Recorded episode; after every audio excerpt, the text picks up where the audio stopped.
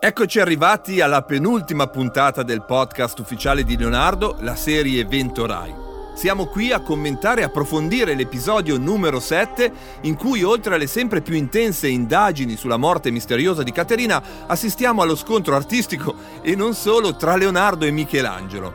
Anche per questa puntata sono felice di avere grandi ospiti per parlare di questa rivalità e di molto altro. Infatti, qui anche oggi si alterneranno attori, produttori, maestranze e storici dell'arte. Tante voci per un solo nome, Leonardo. Partiamo? Come molti di voi sanno, Michelangelo Buonarroti è stato un altro grandissimo protagonista del Rinascimento italiano. In questa puntata è protagonista a una delle sue prime opere, il David, in Piazza della Signoria a Firenze. Ma giusto per ricordarvelo, Michelangelo nella sua carriera ha fatto dei veri e propri capolavori, patrimonio dell'umanità come la Cappella Sistina o la Pietà. È quindi naturale che, appartenendo a due generazioni diverse, Michelangelo è più giovane di quasi venticinque anni rispetto a Leonardo e vivendo nella stessa città, Firenze, i due artisti entrarono in conflitto aperto per le loro visioni diverse sull'arte e sulla vita. Sicuramente Leonardo deve aver sofferto la presenza di questo ingombrante e giovane talento. Ma perché odiate tanto Michelangelo? Non capisco. Dio gli ha dato un dono. C'è tutta la creazione divina da esplorare e lui invece crea queste fredde imitazioni e, e non esprime sentimenti. No, io invece penso... Io penso che a voi dispiace che lui sia così popolare. No, no, a me dispiace che la sua arte non abbia verità. Per iniziare a parlare di Michelangelo Buonarroti e della sua relazione con Leonardo da Vinci, ho incontrato e dialogato a lungo con l'attore che lo ha interpretato nella serie, Pierpaolo Spollon. Sentite cosa mi ha detto. Michelangelo nell'immaginario collettivo è uno degli artisti più famosi che l'Italia abbia regalato eh, al mondo dell'arte e non solo, e quindi la responsabilità di restituire l'immagine di un personaggio del genere era altissima. Dopodiché ho detto: perché sentirmi addosso questo peso? E ho deciso di eh, togliere questo peso anche al personaggio, ed è il motivo per il quale è venuto fuori quello che è venuto fuori. Sono partito da cenni storici. Uno dei lati che mi ha colpito molto era questa arroganza della quale si parlava di Michelangelo, perché noi siamo abituati anche come italiani a conoscere Michelangelo come un tipo solitario, eh, taciturno, che stava sempre per le sue, di certo al contrario di Leonardo, non un tipo che amava intrattenersi nelle diverse corti dell'epoca. Invece la storia ci rimanda un Michelangelo in giovane età estremamente arrogante, e questa arroganza lo ha anche riportato a rompersi il naso. Quindi abbiamo questo mh, racconto che, che però fa fede a carteggi storici dell'epoca, che ci racconta come Michelangelo si sia rotto il naso, ed è, è il seguente. Questo è, diciamo, che è la cosa sulla quale io poi ho costruito il personaggio. Michelangelo all'epoca era ospite della corte di Lorenzo, e già questo la, la dice lunga, perché la corte di Lorenzo era nota alle cronache per essere una corte eh, abbastanza, tra virgolette, insomma, spinta da tutti i punti di vista. Da quello sessuale, da quello del, del, del, delle feste, da quello anche artistico, insomma era una, era una corte abbastanza innovativa. Michelangelo era riuscito ad entrare all'interno di questa corte, e questa sua arroganza, che probabilmente io mi ero detto potesse venire anche dalla voglia di rivalsa sociale, perché la famiglia era una famiglia socialmente in decadenza, e quindi lui voleva eh, aiutare la famiglia ma anche rinobilizzare il nome, era una cosa che lui sentiva molto. Questa sua arroganza l'ha portato a farsi beffa di un altro artista che eh, in tutta risposta gli ha rotto il naso con un pugno. E io su questo lato di arroganza ho cercato di fondare il personaggio, anche perché si parla di un Michelangelo giovane, perché sennò non avrebbero preso me.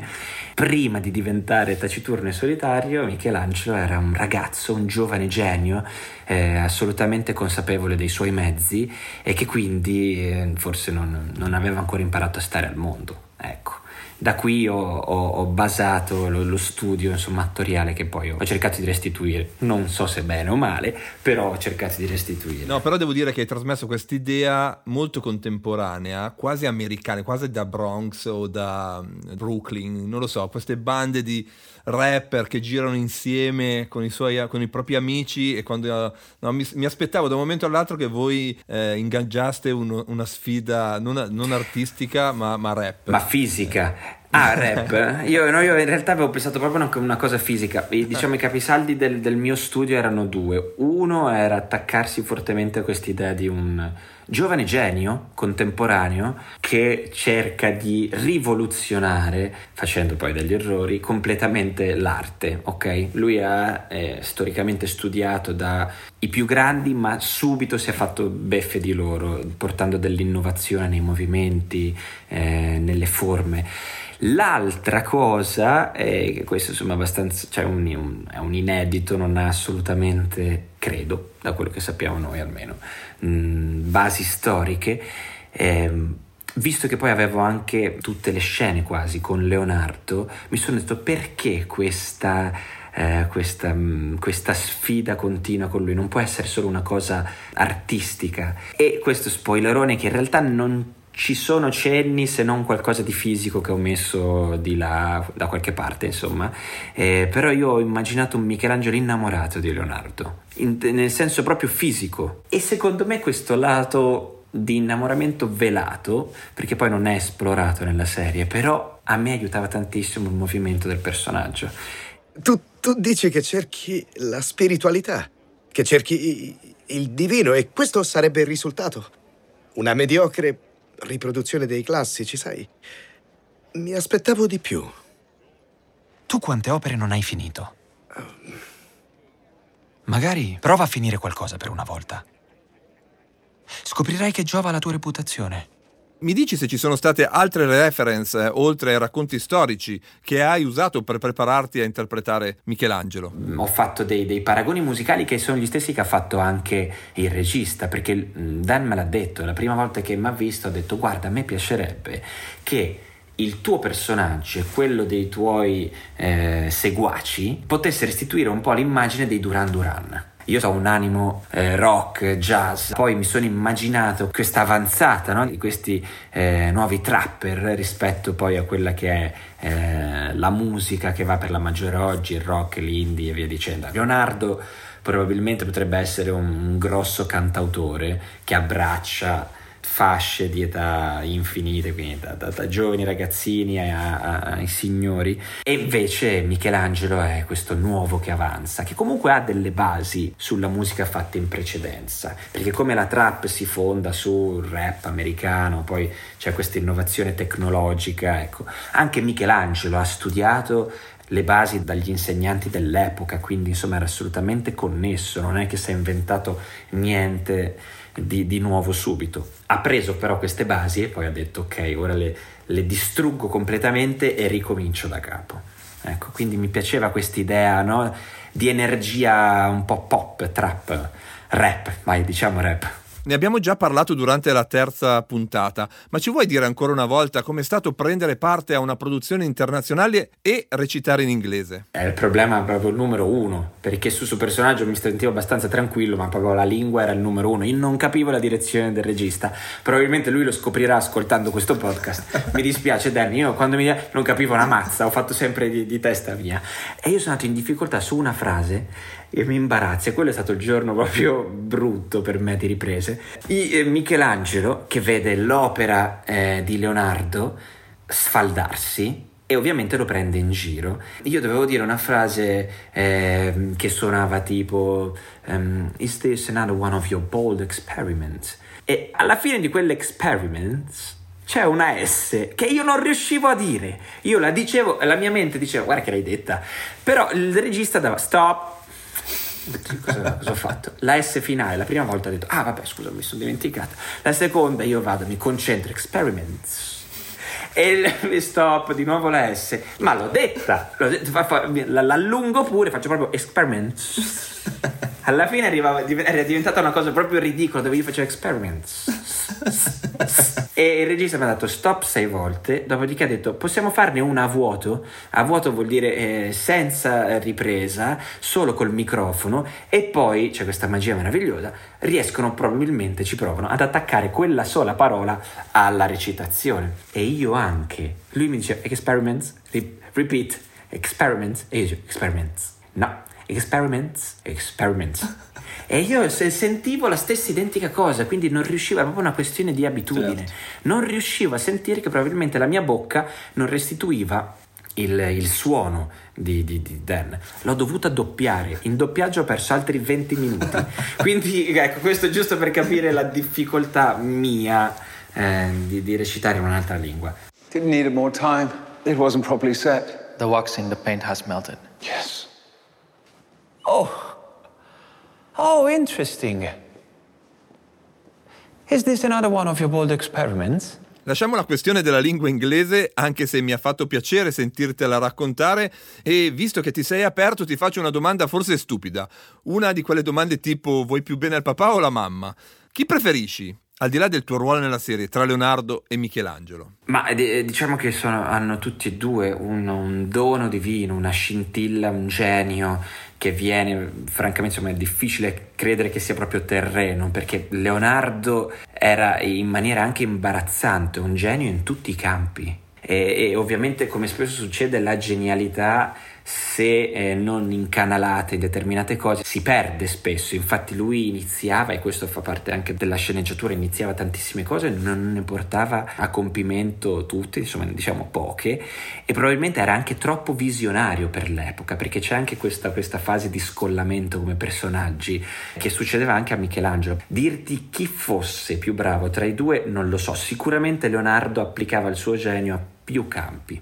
Michelangelo ci ha provato, la storia ci rimanda dei tentativi che sono stati chiesti anche a Michelangelo di protezione eh, delle città, quindi a livello di costruzione, di ingegneria, però mi sembra, insomma, da quello che ho studiato, che Michelangelo abbia indirizzato e votato più la sua vita semplicemente al campo artistico. Lui sceglieva personalmente, passava mesi nelle cave insieme agli addetti ai lavori a scegliere quelli che, che dovevano essere poi eh, le, le sezioni di marmo perfette per l'idea che aveva, ed era una cosa che faceva solo lui, eh, nel senso stare così tanti mesi a contatto con il marmo e quindi con gli scavatori, e addirittura sceglieva le vene particolari rispetto all'idea del disegno che aveva già in mente. Insomma, queste sono cose che fanno dei personaggi francamente illuminati. E infatti mi viene, mi viene più da dire che, appunto, portando nell'ambito della tecnologia che conosco meglio, i nerd, no? Coloro certo. che sono talmente bravi a fare quello che fanno che poi non ne escono più. Cioè, mi, mi dai l'idea, mi dai l'idea e mi hai dato l'idea nel tuo personaggio anche di questa perfezione che però è pura, mentre Leonardo è forse più spurio e più, è più contaminato da tanti saperi, e, e quindi forse ci, ci risulta anche un po' più simpatico, perché assomigliamo un po' più a noi uomini del ventunesimo secolo. Lo chiedo a te, non lo sto dicendo. Forse assomigliamo più ai Leonardo che non non hai Michelangelo, è così? Non lo so, cioè, cioè in tutti e due c'è la legge del contrappasso, nel senso una genialità che poi porta da un lato a scomporsi un po', perché Leonardo effettivamente ha fatto delle cose meravigliose che non hanno trovato applicazione, hanno aiutato poi i posteri a trovare applicazione.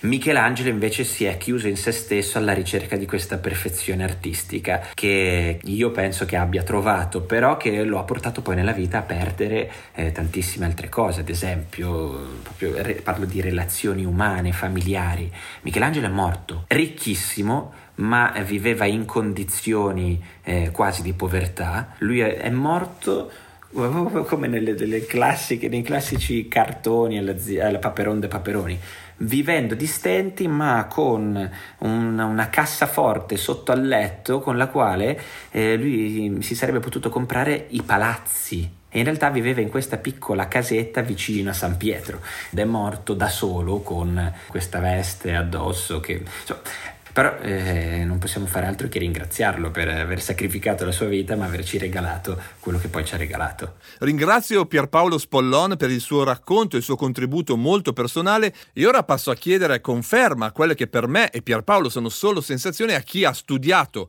per anni, per decenni, la storia dell'arte. Insomma, passo agli storici dell'arte per capire se tra Leonardo e Michelangelo ci fossero davvero tutte queste differenze, al di là della generazione, anche nell'approccio all'arte e alla filosofia. Su questo tema ho sentito Claudio Giorgione, curatore al Museo Nazionale della Scienza e Tecnologia Leonardo da Vinci di Milano, che abbiamo già sentito più volte in questo podcast, ma che sono felice di risentire proprio su questo tema. I due artisti non erano coetanei, perché Michelangelo era più giovane di una generazione, quindi uno scarto temporale importante, perché in realtà corrisponde a un cambio eh, che poi appunto si può toccare con mano anche nel, nella vita di Firenze, perché Leonardo si forma nello splendore della Firenze di, di Lorenzo de' Medici, del circolo culturale di Marsilio Ficino. Michelangelo in realtà fa solo in tempo a cogliere questo momento durante l'adolescenza, perché in realtà inizia a lavorare e a esplicitarsi nel momento in cui i Medici cadono, arriva Savonarola e poi la Repubblica di Pier Soderini, quindi con valori molto diversi. Quindi questo è il primo punto che li differenzia, la formazione diversa.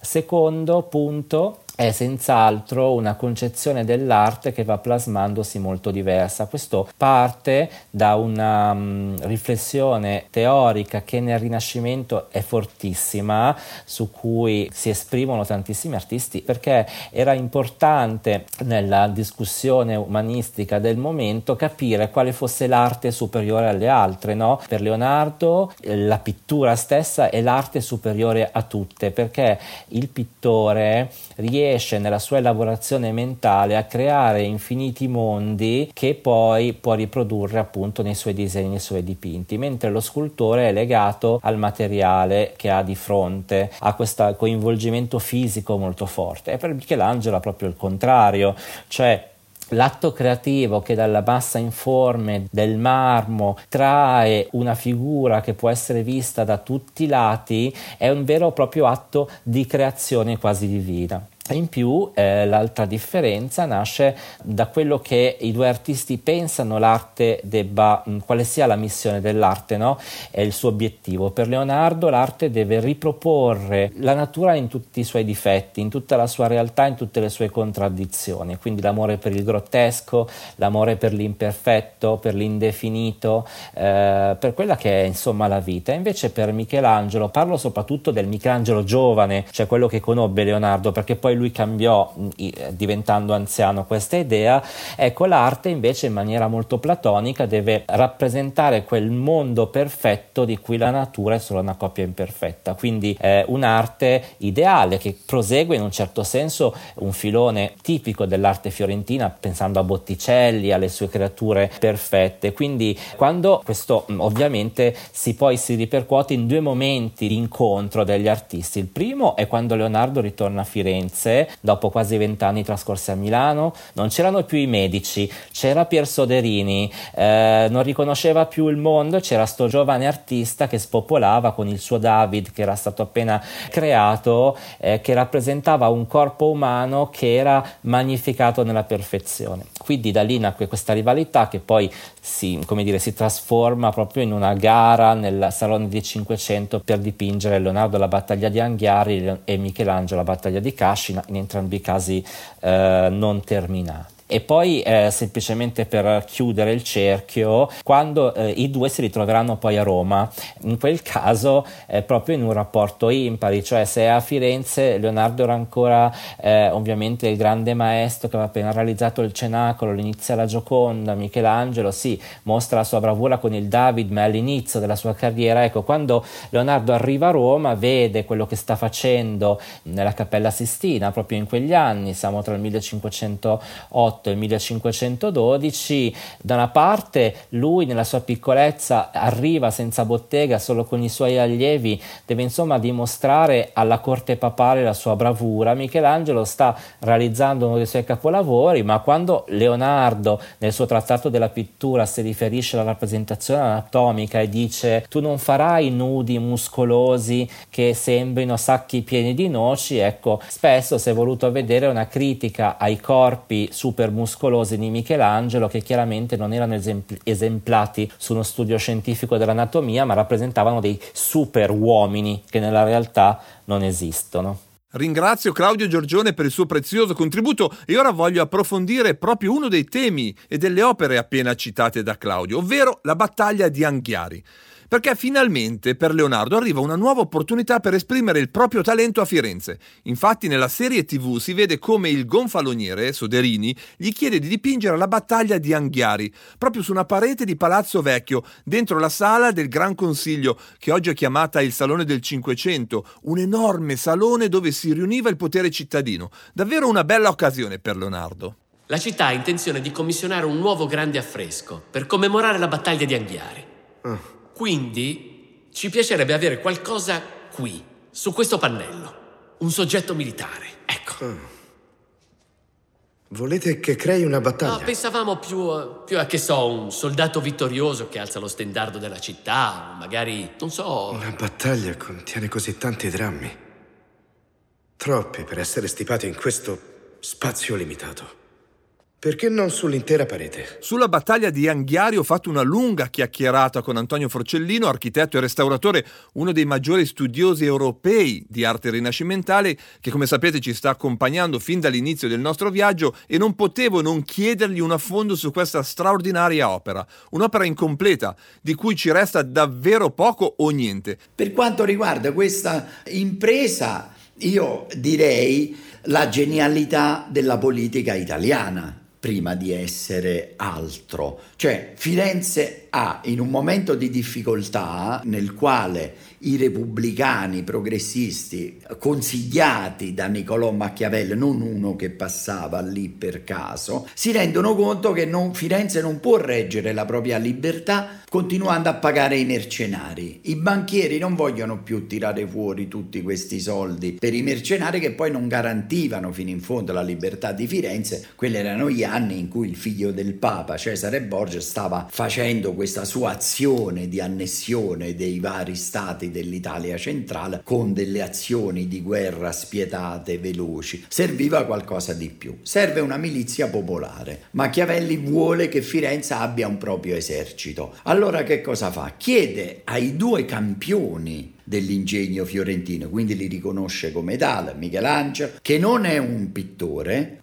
ha fatto un piccolo dipinto, però è un genio, l'hanno già riconosciuto come genio, e a Leonardo, che è un pittore ma molto svogliato, gli chiede di rappresentare nel Salone dei Cinquecento, diremmo oggi il Parlamento, se il Parlamento avesse ancora quella sacralità che ha avuto in passato, nel Parlamento le due scene di maggior orgoglio della storia militare fiorentina. La storia di Firenze era soprattutto una storia di banchieri, di soldi, industrie e di intelligenza. Era stata anche una storia militare in due occasioni, la battaglia di Anghiari e la battaglia di Cascina, due battaglie vinte dai fiorentini contro i nemici pisani e milanesi, mi sembra. E i due artisti viene dato l'incarico di rappresentare questi enormi dipinti sulle pareti. Leonardo concepisce questa battaglia come una nuova frontiera della rappresentazione del pathos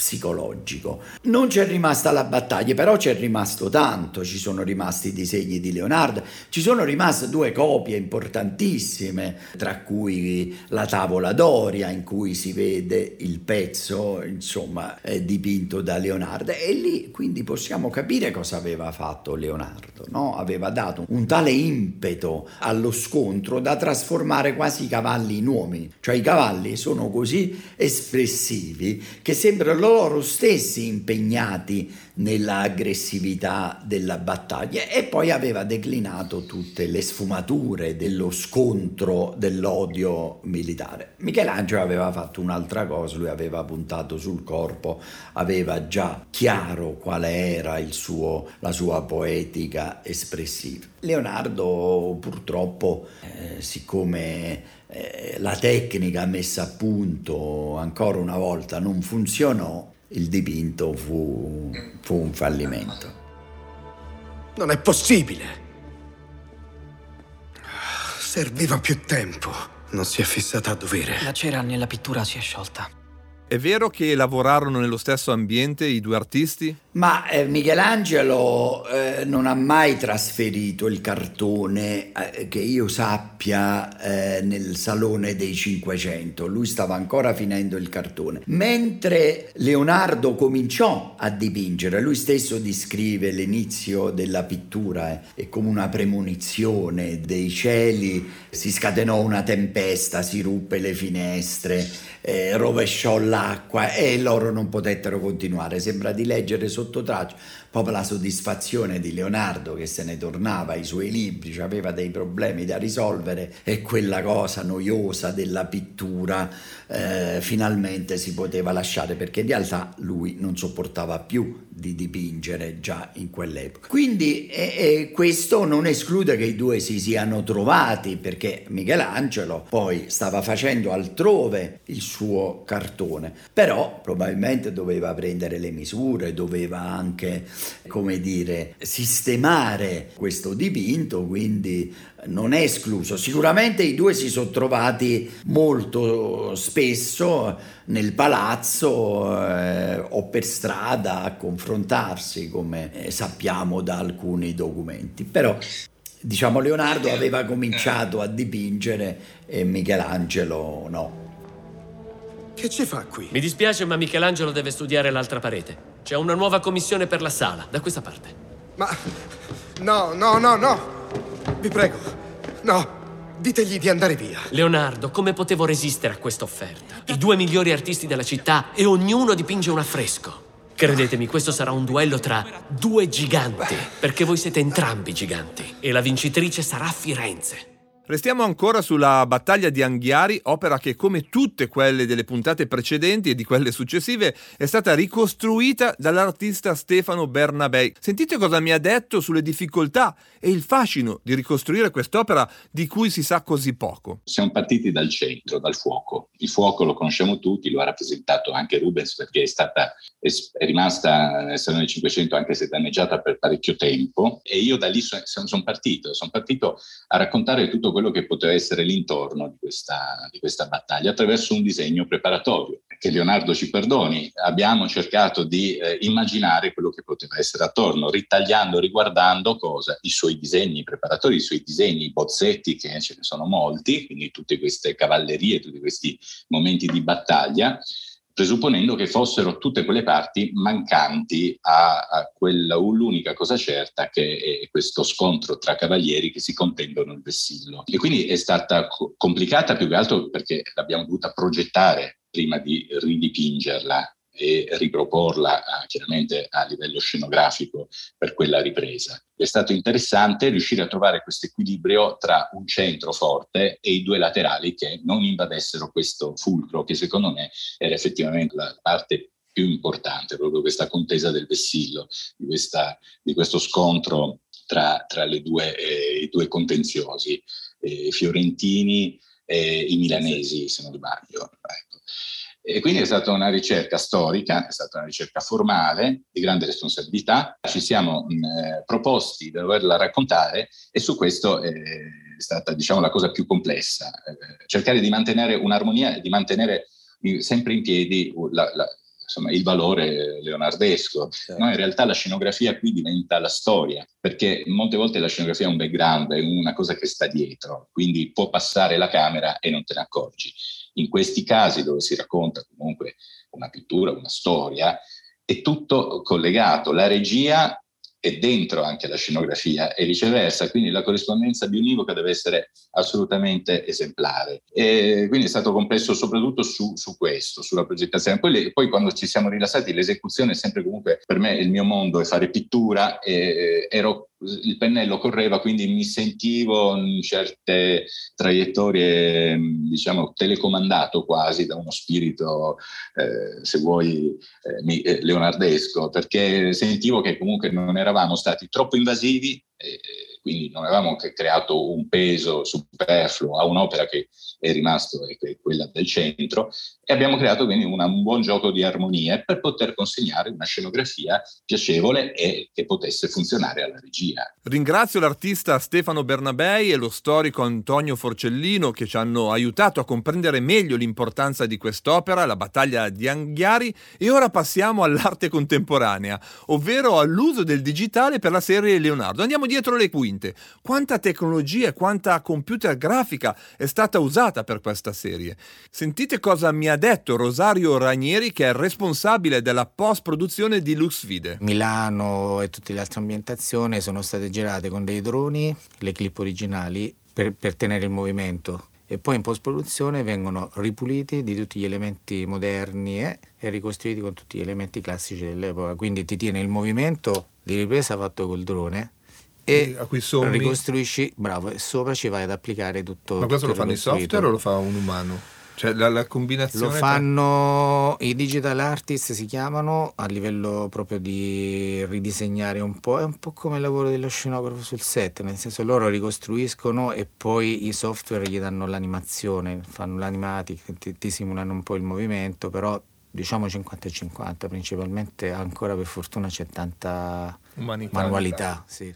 Leonardo si porta dietro qualcosa come settecento tagli di visual effects, noi li chiamiamo ta- inquadrature, ogni, ogni inquadratura montata è un taglio di lavoro, no? Quindi settecento visual effects su otto episodi da cinquanta minuti, fai tu la proporzione di quanto digitale c'è su una serie come Leonardo, per dirti l'elemento visivo, senza parlarti poi dell'elemento sonoro che è anche ancora più complesso perché viene girato in inglese ma poi deve essere doppiato in italiano, e la Sony alla distribuzione internazionale lo starà già ridoppiando in altre cento lingue. Chiudiamo questa puntata con un affondo dedicato alla scenografia.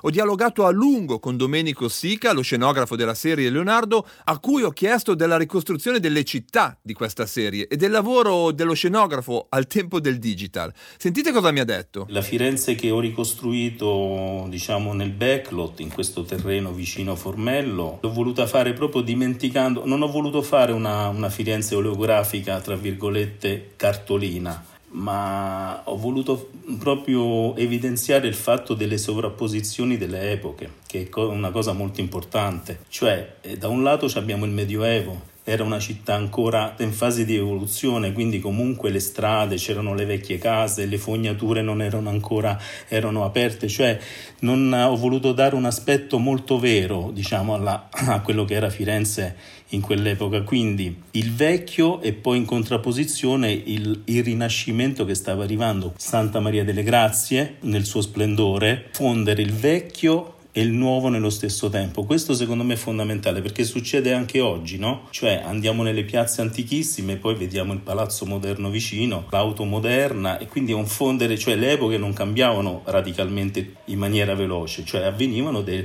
delle sovrapposizioni lente delle epoche, quindi eh questo sì, ma... ci tengo a dire che insomma questo è molto importante, ho voluto dare un po' questo aspetto. Sì, che poi credo sia la vitalità di una città, le città vive sono città che cambiano, le città che restano uguali a se stesse forse ci dovrebbero preoccupare. Infatti la domanda che ti vorrei fare è proprio questa, tu hai disegnato Firenze in due periodi diversi, il primo Leonardo, quindi prima del millequattrocentottantadue e poi il ritorno di Leonardo, c'è un'evoluzione in questa Firenze, in questi vent'anni anni nel, nel tuo lavoro oppure l'hai disegnata nello stesso Ma, modo? Guarda, ti dico sinceramente che in vent'anni era troppo breve il tempo per raccontare una Firenze che cambiava dal punto di vista architettonico, però vediamo a un certo momento che Michelangelo fa il suo David e quindi in Piazza della Signoria, quello già è un passaggio. Lui, mentre a Firenze all'inizio sta nella bottega del Verrocchio, che è una bottega più arcaica, più antica, più medievale, quando lui ritorna a Firenze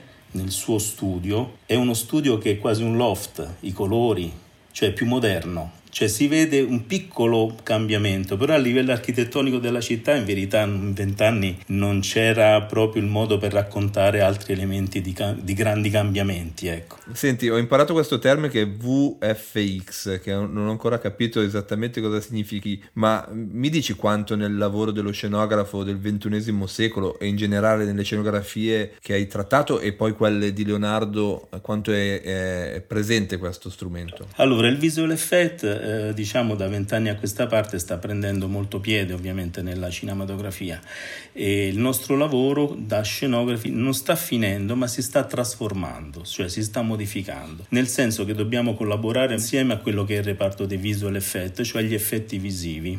In questo digitale fondamentalmente digitali sì, sono quelli praticamente gli interventi che vengono fatti in post produzione eh, ad inserire elementi impossibili quasi da ricostruire, tipo per esempio noi Qui avevamo comunque la costruzione del set, per esempio, dell'esterno di Firenze, e quando ci sono gli stabili shot, cioè le vedute totali, vediamo i fondi, i fondi della Firenze di quell'epoca. Ovviamente quei fondi sono inseriti in computer grafica. Nel nostro caso l'intervento del visual effect ha avuto una percentuale del dieci-quindici per cento, fortunatamente. Dico fortunatamente perché io lo amo il visual effect, ma non deve essere troppo invasivo, cioè nel momento in cui diventa troppo, tu spettatore lo senti, senti la finzione, purtroppo si sente. E devo dire l'intervento forse più grosso nella nostra serie è la scena della sfera che va sopra la, Firenze, la lanterna, sì, perché sì. Comunque noi avevamo costruito una, uno spaccato, una sezione della fiancata di Santa Maria del Fiore, però ovviamente poi abbiamo ricostruito solo la sfera e la parte finale della lanterna. Dopodiché tutto il resto che si vede, la Firenze dall'alto, tutti i meccanismi, li abbiamo comunque disegnati noi, cioè il visual effect fa riferimento al nostro attinge progetto. Attinge a voi, attinge. Sì, a voi. Certo, perché sono io che gli do comunque le informazioni scenografiche.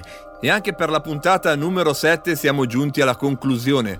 Nella prossima puntata scopriremo tutto, il responsabile della morte di Caterina, ma anche molte altre cose. I misteri si svelano. Io vi aspetto qui per commentare e approfondire con molti professionisti che ormai sono diventati amici l'ultima puntata di Leonardo.